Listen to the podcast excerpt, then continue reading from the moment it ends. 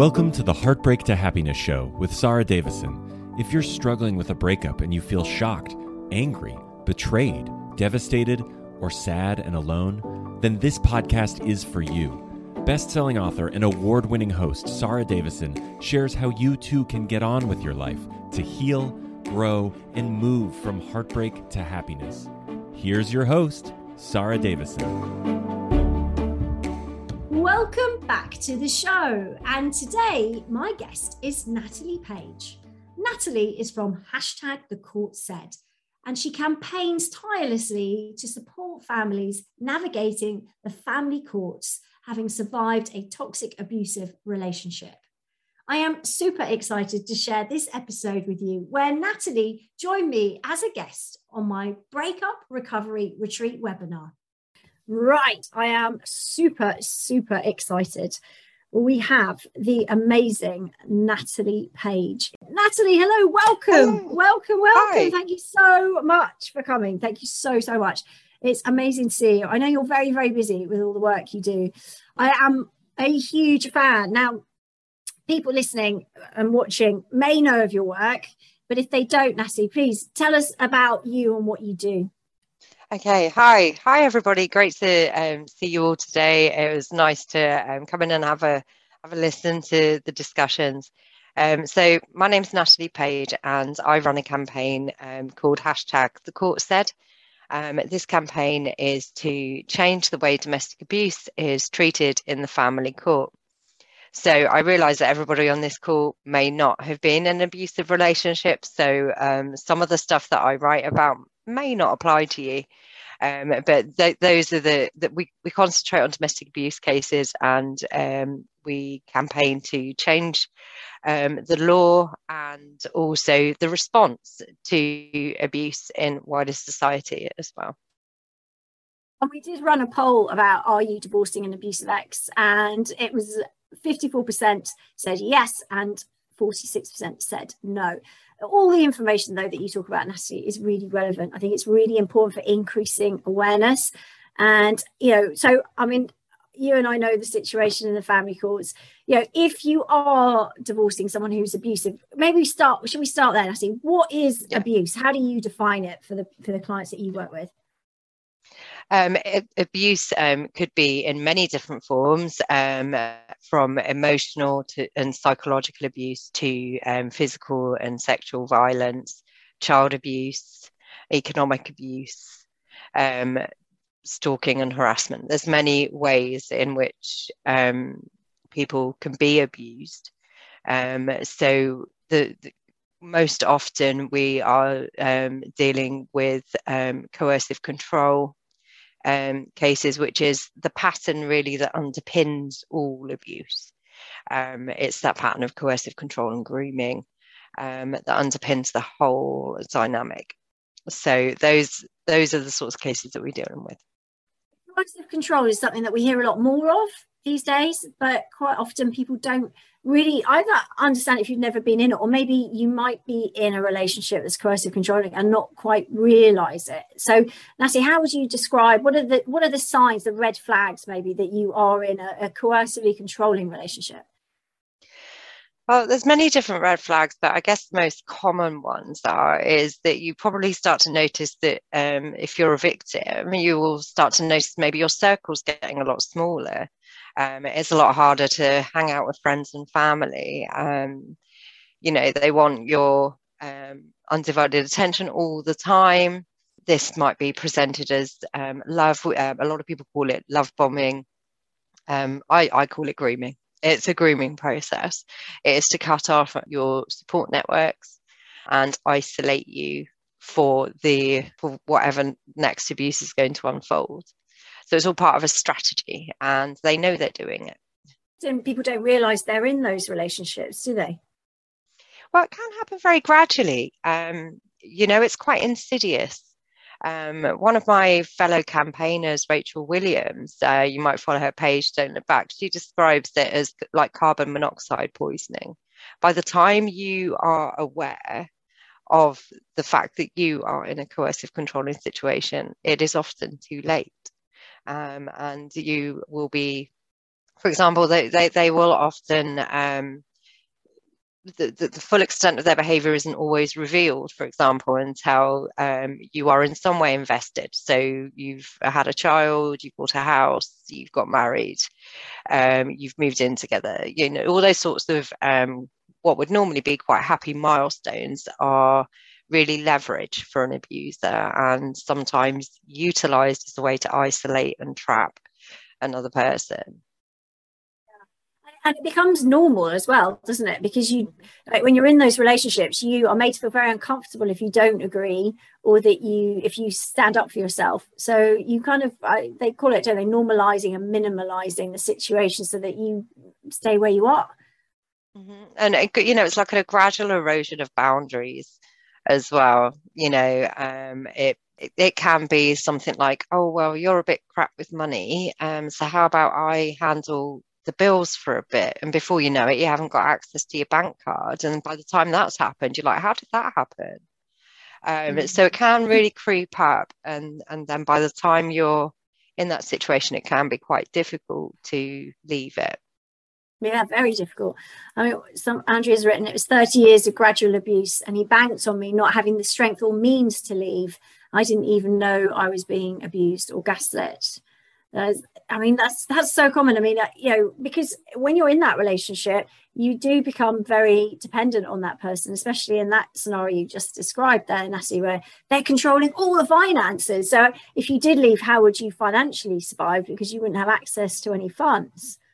Yeah, and you know that you might have um, had a child or been persuaded to give up your job, or with the promise of things being great, and that you you know that that's the way that you're going to uh, approach running your family. Um, but then, of course, if they are a person who's got these abusive patterns, by the time you are in that situation, the, the damage and the coercive control is sort of already done because that's what will keep you there.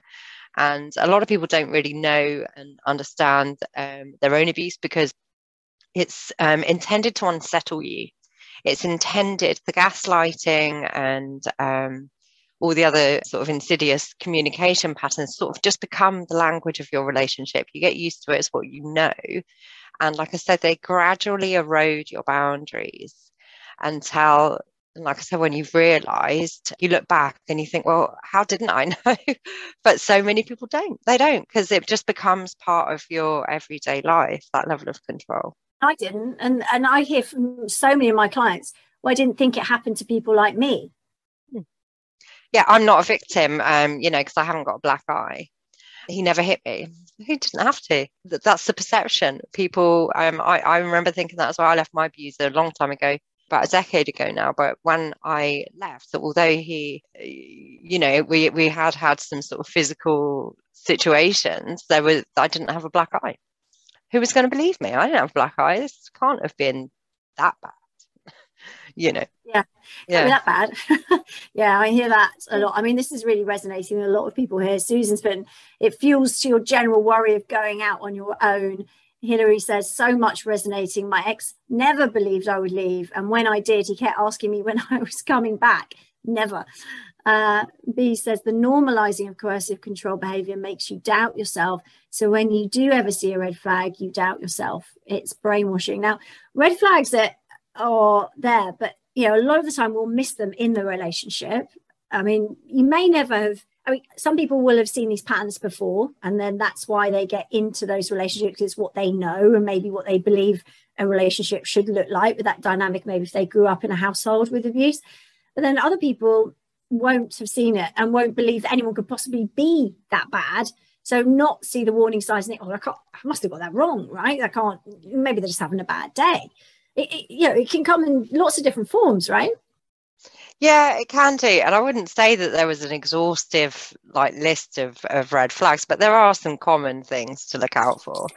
Um, you know, so uh, one of the most common ones is a relationship moving quite swiftly. They will push the pace. They will love bomb you. They will overstep your boundaries, but with in a way that um, they can present as being a bit of a hero. So uh, might make multiple visits to your work, but they're bringing flowers, you know, stuff like that. So, um, right in the beginning, sort of red flags like that. Story's not adding up, lots of plot holes in the stuff that they're telling you, I would say, is red flags. And always, um, one thing I noticed is always positioning themselves as a, a hero or having to point out how nice they are. Like, generally, nice people don't tell you they are nice. They don't come up to you and say, Hi, I'm really nice. You're going to love me. No, they don't. They just are nice. They, they, don't have to declare it. In fact, that would be embarrassing for your average nice person. Um, so you know, these guys are they don't um, they they will take great pains to tell you how good they are, um, but their behaviour is not matching it. I mean, there's more comments coming in here. Yes, he controlled all the finances. He's now crippling me financially and dragging out the divorce. He has his own business and deals in cash, so it's difficult to prove. I mean, that's something yeah. that I'm sure you see I do all the time.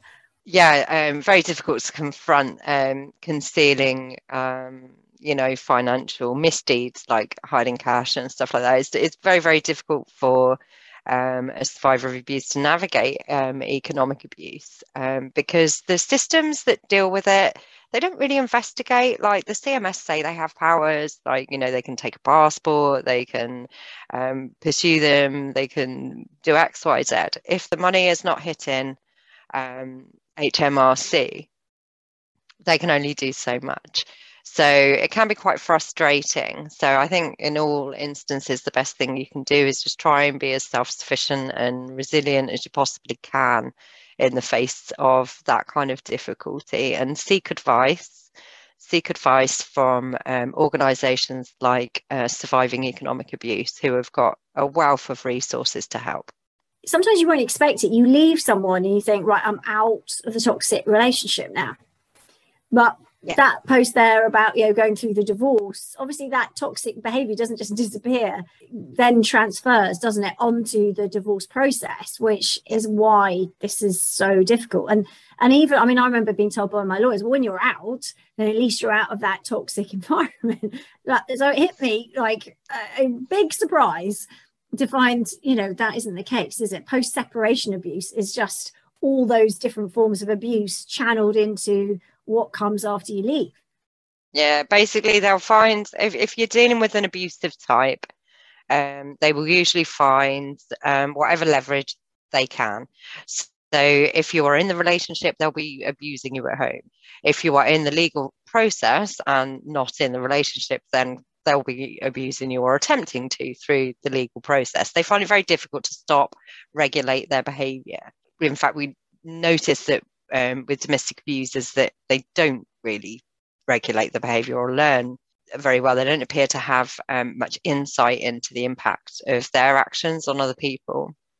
Um, so, yeah, so whatever process you're in, um, if you are dealing with an abusive type, be prepared that it might get quite complicated.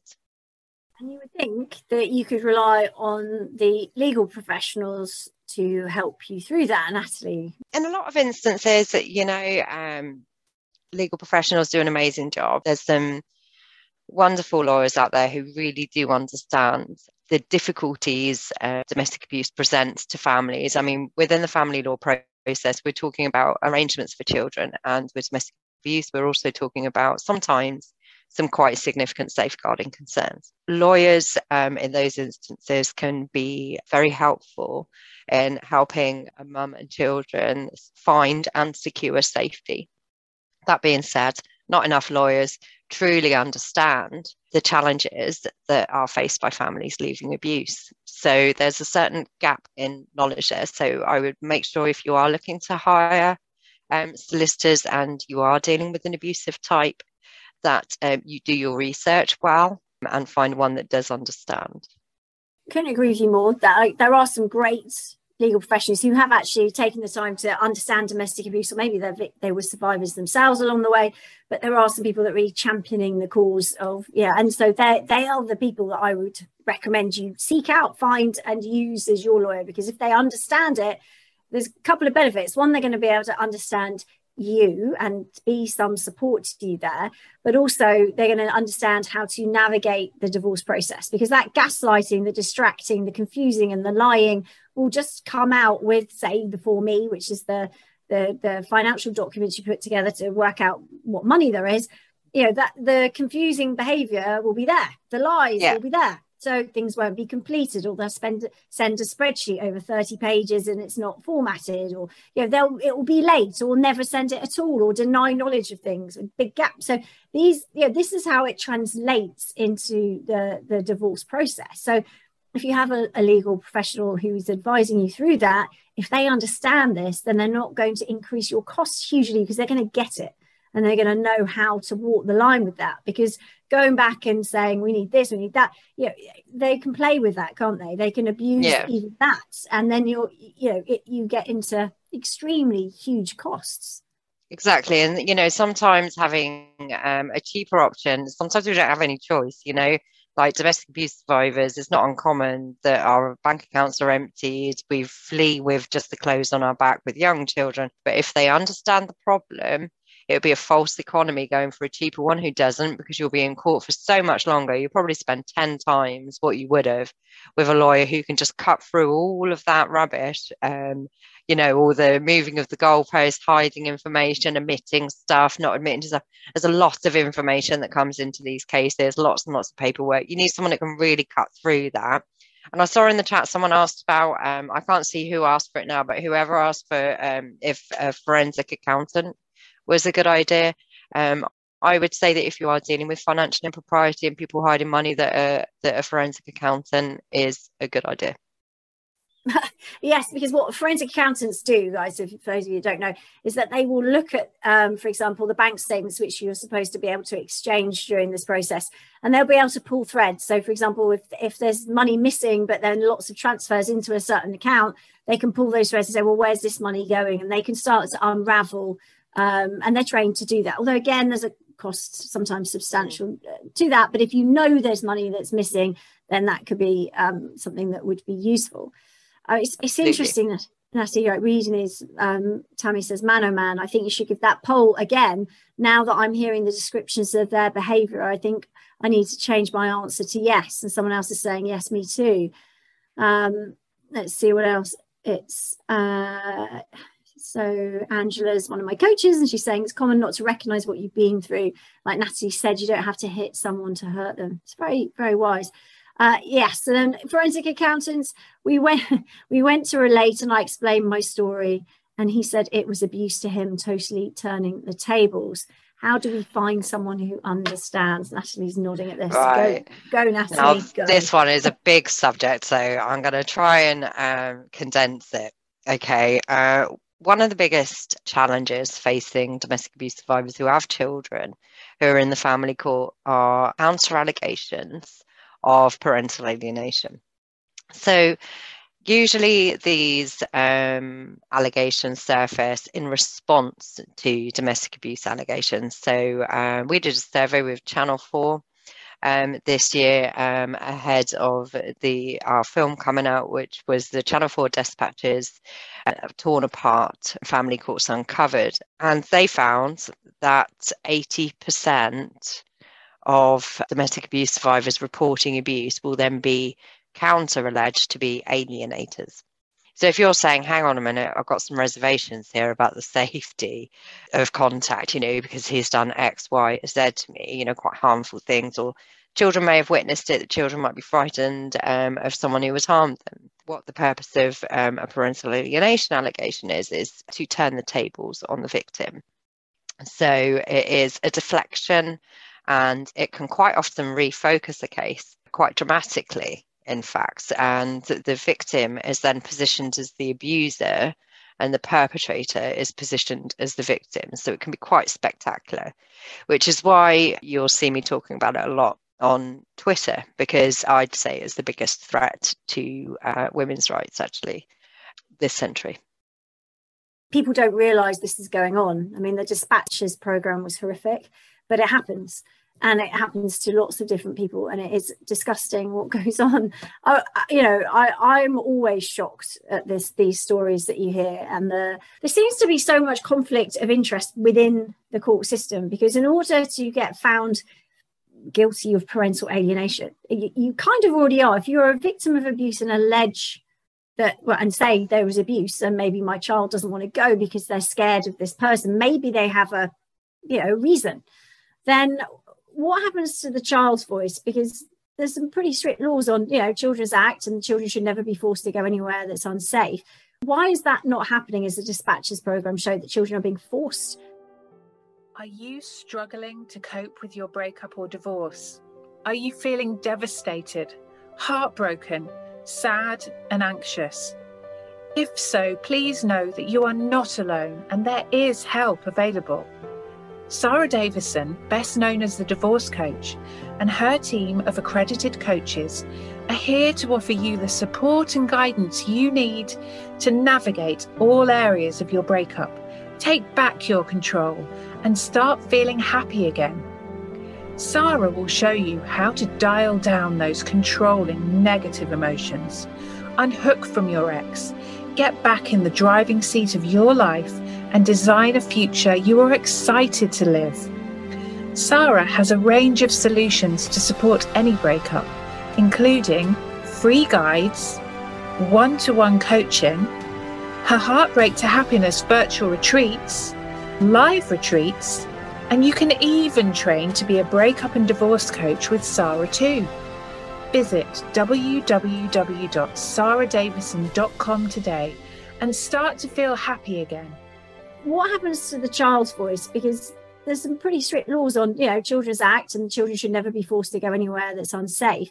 Why is that not happening as the dispatches program showed that children are being forced? If a child is expressing negative emotions or fear or reluctance or even an outright rejection like i really don't want this person around me but there's very many that would hear a child's disclosure of abuse for example and instead of thinking that the most probable reason a child would disclose abuse is because they've experienced it they think oh who put you up to that and nine times out of ten they'll be looking at the mother and that's Sometimes the essence it, of a parental yeah. alienation allegation. It is the disbelief of a child reporting abuse, fear, or reluctance in spending time with the other parent.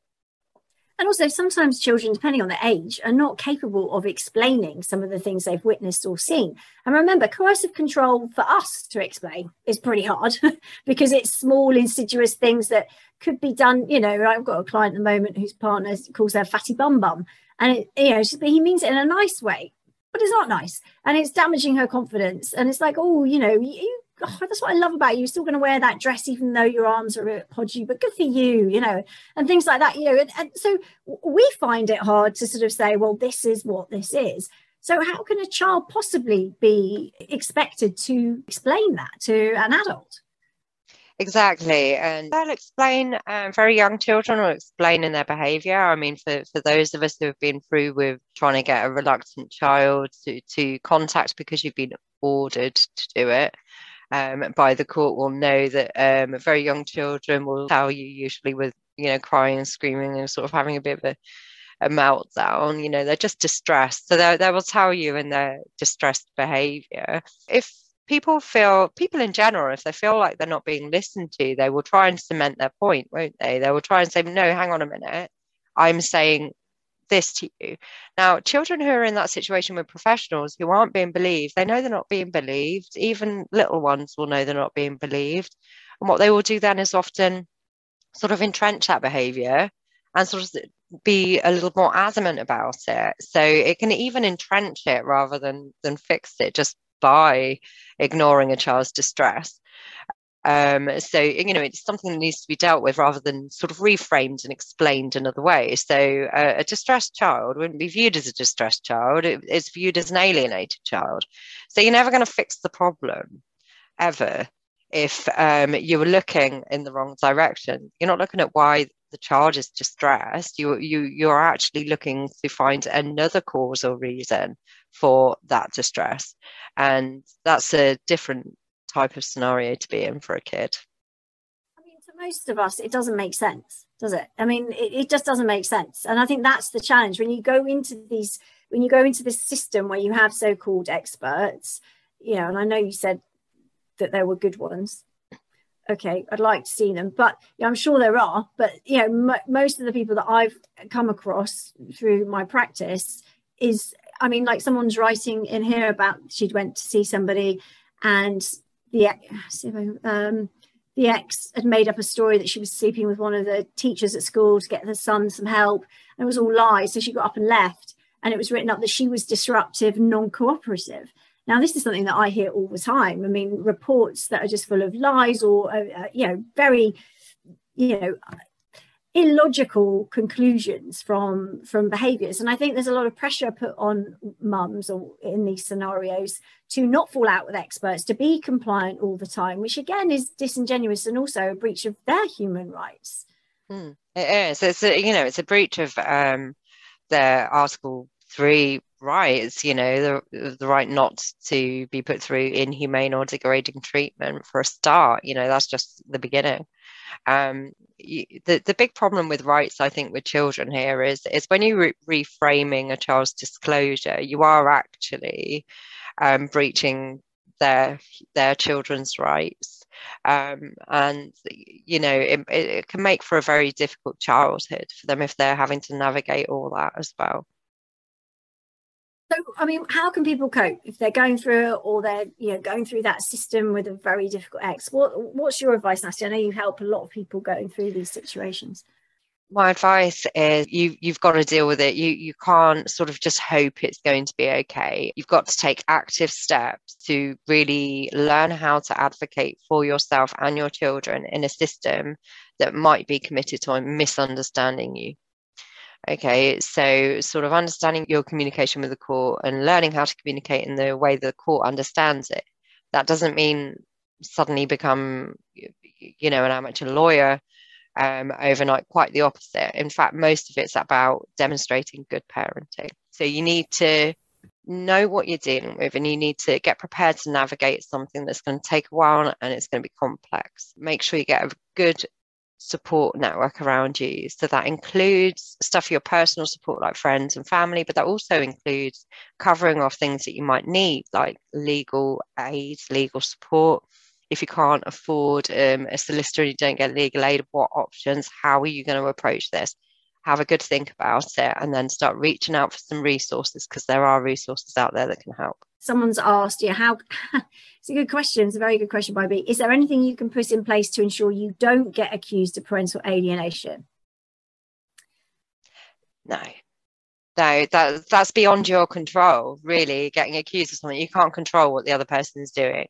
Um, so the way that you would protect yourself against false allegations of parental alienation is really learning all the self advocacy that you need um, to be able to demonstrate the stuff that you do on a daily basis to benefit your children. Because um, often a parental alienation allegation will get wrapped up into this whole unfit mother narrative. So um, a lot of care needs to be taken about, you know, the information that you're giving to the court in those circumstances we can't control what your ex is going to do. If you, you know, when you're divorcing a difficult person, it's about annihilation. There's no fair result. There's no we're trying to come to some solution for everyone that works. It, that's just not it. As much pain, as much suffering, as much hurt and heartache, stress, anxiety, all of the above. Financial, dis, you know, destruction. You know, annihilation is the word. It's not. Yeah. It does get my goat where it's referred to as high conflict because to me it just makes me so angry because that high conflict situation Im- implies that both of you are being difficult. But when it's like, you know, 100% someone is causing pain, the other person is just reacting to what's being thrown at them, that is not high conflict. That is abuse. Anything, you know, where it's not a fair split is abuse. So, yeah, the high conflict, mm. personally, I don't know if you agree with me on this, Natty, or whether you'll go. Oh, I do so much. I, am nearly giving you a round. I'm giving you a round of applause for that little rant there because that's I feel exactly the same. But it's I true. Mean, it's a cover up. It's a cover up term to cover up abuse. That's what it, it is. It is, and you know, I I think it's very misguided as well because um, you know, if you're a respondent in one of these cases, then guess what? You don't have a choice to be there. So this is not a conflict that you get to walk away from because, um, you know, that they'll order without you. You have to be there. You can't just ignore a court summons, right? So you haven't got a choice for a start. They're not looking at who the protagonist is. They're not looking at who's driving ever more interventions, ever more costs, ever more cases, ever more litigation. They just see this sort of um, conflict that you're both in, but they just fail to see that actually one of them does not have a choice to be there at all, but the other one does. And and you you're you know, and then you're in this situation where you have to be in a lot of cases very disingenuous because you want to say this is outrageous this is ridiculous they've done this they've done that because they're accusing you of maybe someone's written and they're having a personality disorder or you know being the difficult one. You're being accused of everything that they are. It's classic. It's called mirroring and it's one of the tactics. It's one of the red flags. It's one of the clear cut signs that this person has their own personality disorder. It's it's all the reflection on you. So you'll be painted out to be the bad guy. Now the thing is when you say that's not me. This is a lie. This is a lie. This is a lie you say to the expert therapist or you know this i don't agree with that this is wrong you, you've misinterpreted that that's not what he said that's not what i'm doing. Or the signs that you're saying are alienation do you know are actually identical to the signs that a child who's been abused may display then you get told you're difficult, you're you're you're very um, hard to work with, you're one of the most difficult clients they've ever had. All these things come out, and then they write a report saying, "Well, they're not very easy to get on with." I believe that they're very bitter and twisted. They're probably still in love with their ex. You know, you get all this coming back, and so you are then painted as the difficult one. I think it's very easy for the court to um, play into all these sort of like societal as like stereotypes we have about this sort of like um, embittered ex-wife who's you know just out to make her ex-husband's life a misery you know?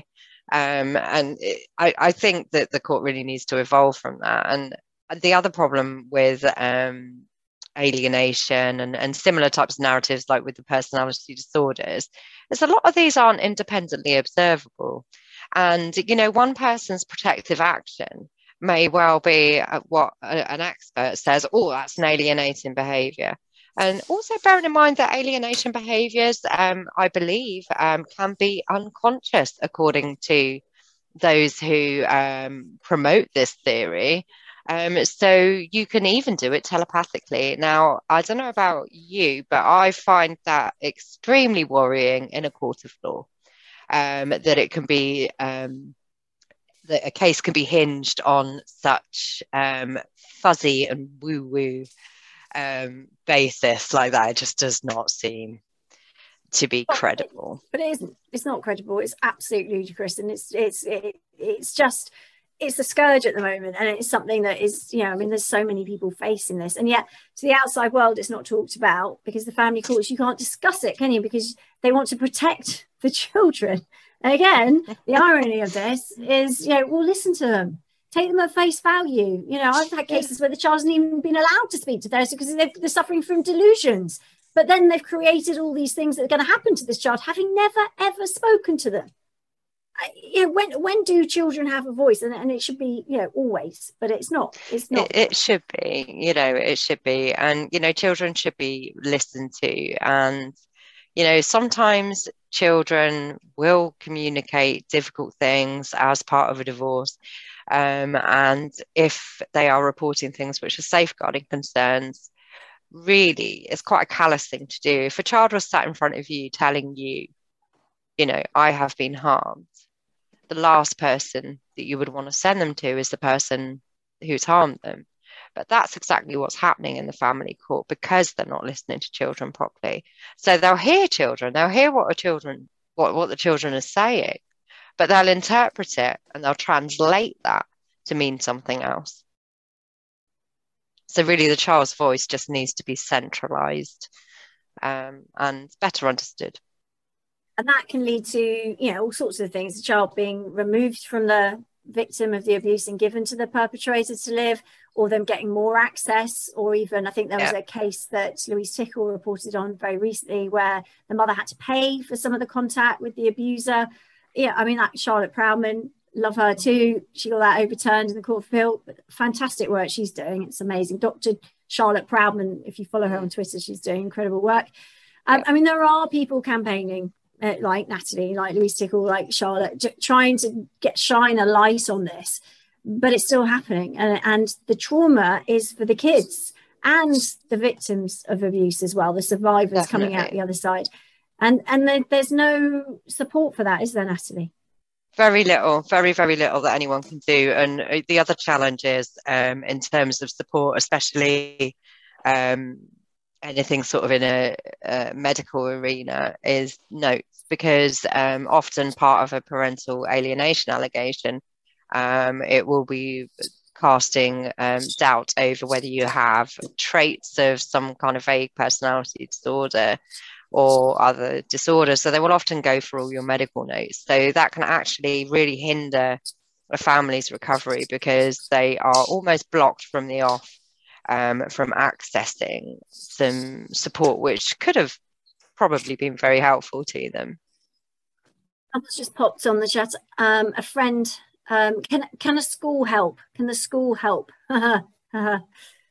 What do you think? Sometimes, sometimes they can, but sometimes do you know what they can hinder and and i see them hindering uh, families quite a lot and I, I think it's to do with uh, again lack of awareness um, for example, the people that promote uh, parental alienation as a theory will often, uh, and they have been for many years, um, targeting schools um, to sort of further the understanding of this theory, which um, has been, by the way, robustly and scientifically discredited. Okay, so it's you, it, it shouldn't be used. Um, but they they often go in and, and, and train um, professionals and schools in all sorts of fields. So what happens then is if a child is showing some reluctance, the teacher might write down, I think it's parental alienation, not knowing any better, not knowing if um, the you know the friendly guy, the, the father at the school gates, he seems all right, but they don't know him. They don't know what he's like behind closed doors, but they'll quite happily vouch for him. Um, and you know they don't always know that also the the I'm saying the mum here it usually is the mum and the father. So this is why I'm positioning it like that. Sorry to the guys on the call. Um, but um, so what, what often happens is is that mum can't share that paperwork to say yeah actually there's credible allegations of abuse or there's a case in progress or they're waiting for a decision from cps for example. Um, because that that paperwork is is you know it's within the court process you're not allowed to share it so the school can make a snap decision like that and write something down the minute it's written down once anywhere even just as a suggestion by anybody um, then usually the other side, the abusive party, will use that statement and it will be used quite significantly in the case. Again, that leads on to you know how some law firms, not all, but some will weaponize this mm. as a way to enable their clients to get access to their kids. It makes a law firm a lot of money because these cases, you know, tend to be very drawn out, tend to be a lot of paperwork, a lot of phone calls. There's a lot of stress and anxiety, but it, they become the mouthpiece for the abuse in a lot of cases. Yeah, they really do um, have like a, a contact at all cost narrative. Now, in an ideal world, that you know, what single mum, right, really wouldn't want a break? Okay, I'm a 24 7 single mum, and I can tell you it's knackering.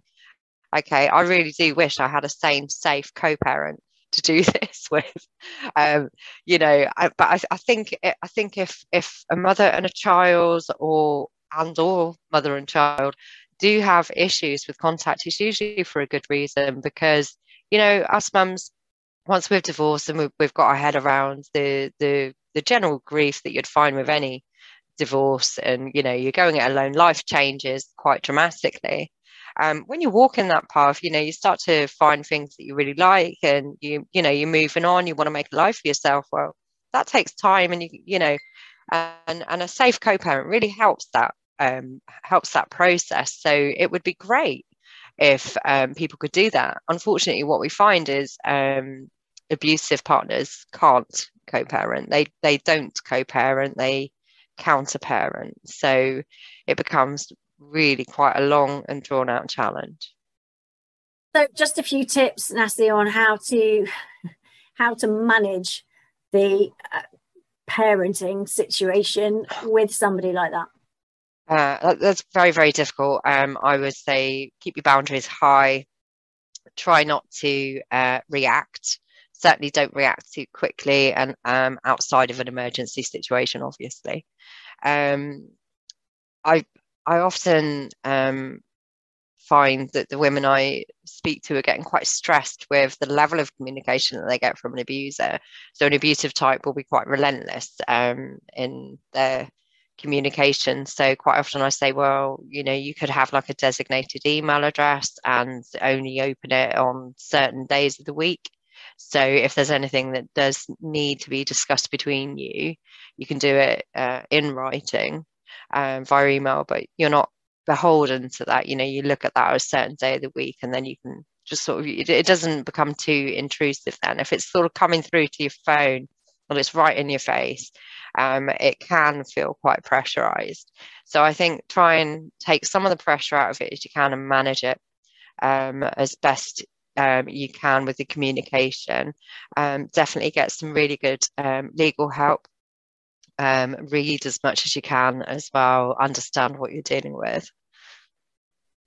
Yeah, and, and check out Natalie's websites because again, they're invaluable. I mean, this is what Natalie specializes in. She helps people all over the world with these things. This is, you know, this is is something that is you know really tough to handle on your own but you're not alone. It's not your fault and you're not alone. And thank goodness we have people like Natalie doing the work she's doing. And there's been so many questions. I mean we can't answer them all unfortunately. Just one here people are saying uh you know my ex is saying everything's his his pension his house his this his that his that. There's this this is typical right natalie? Yeah very typical. Um often an abusive type will be quite um entitled usually. Um they've got a strong sense of entitlement um so he may well view everything as his including you so um yeah. yes, well said. Including and the kids. It's, it's yeah, uh, yeah. possessions, possessions. Yeah, yeah, possessions, chattel, call it what you will. Um, yeah. So I think um, the the guy. Uh, I'm trying to read the message here. Um, I think some financial legal advice would be the best thing there.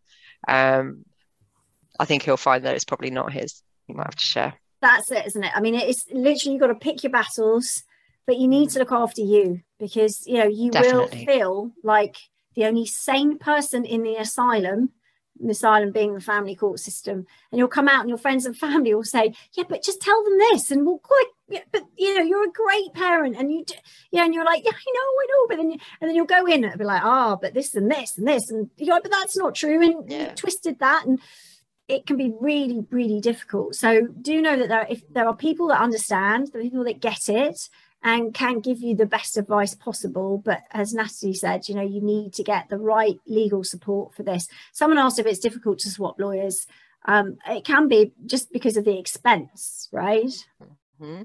Yeah, it can be, and it's not always advisable. If you've had someone on your case for quite a while, some and, and if your case is particularly complex, for example, um, I'd be very wary of um, moving firms um, unless they're really not doing the job um, for you. Um, what I would say is that you are instructing your solicitors. Okay. Um, so if you're not happy with how they're doing and you think that they should be doing more, tell them. Tell them and ask what your options are. And if you're really not happy, go and seek a second opinion somewhere and um, and if they don't resolve it then you can go through a formal complaint process um, and then you can change your legal team yeah again you've got to complain to the law firm that you're unhappy with so that's a tough one but yes i mean unfortunately the family court system needs to do a lot of evolving as you started out saying you've said in a much calmer way than I do. So thank you for that. and thank you. I mean, you've been phenomenal as always. Do check Natalie out. She's on hashtag the court said um, on her social media. Follow her, support her. She's doing amazing work. She's helping so many vulnerable women right now and children. So thank you, Natalie, for everything that you do. No problem. And have a have a great rest of the retreat, guys. And thank you for having me. I'll see you soon. That's it for today. Do head on over to hashtag the court said on Instagram to follow Natalie and find out all about her amazing work. And I look forward to you joining me That's it for today's episode of Heartbreak to Happiness. Don't forget to subscribe and leave a review to win a free ticket to one of Sarah's virtual retreats. The retreats are a transformative combination of live webinars with Sarah herself, coupled with empowering online video programs designed to help you cope better with your breakup and start feeling happy again. For more details, head on over to heartbreaktohappinesspodcast.com, where you can also get a copy of Sarah's free gift. Thank you, and join us again on the next episode for another dose of Heartbreak to Happiness.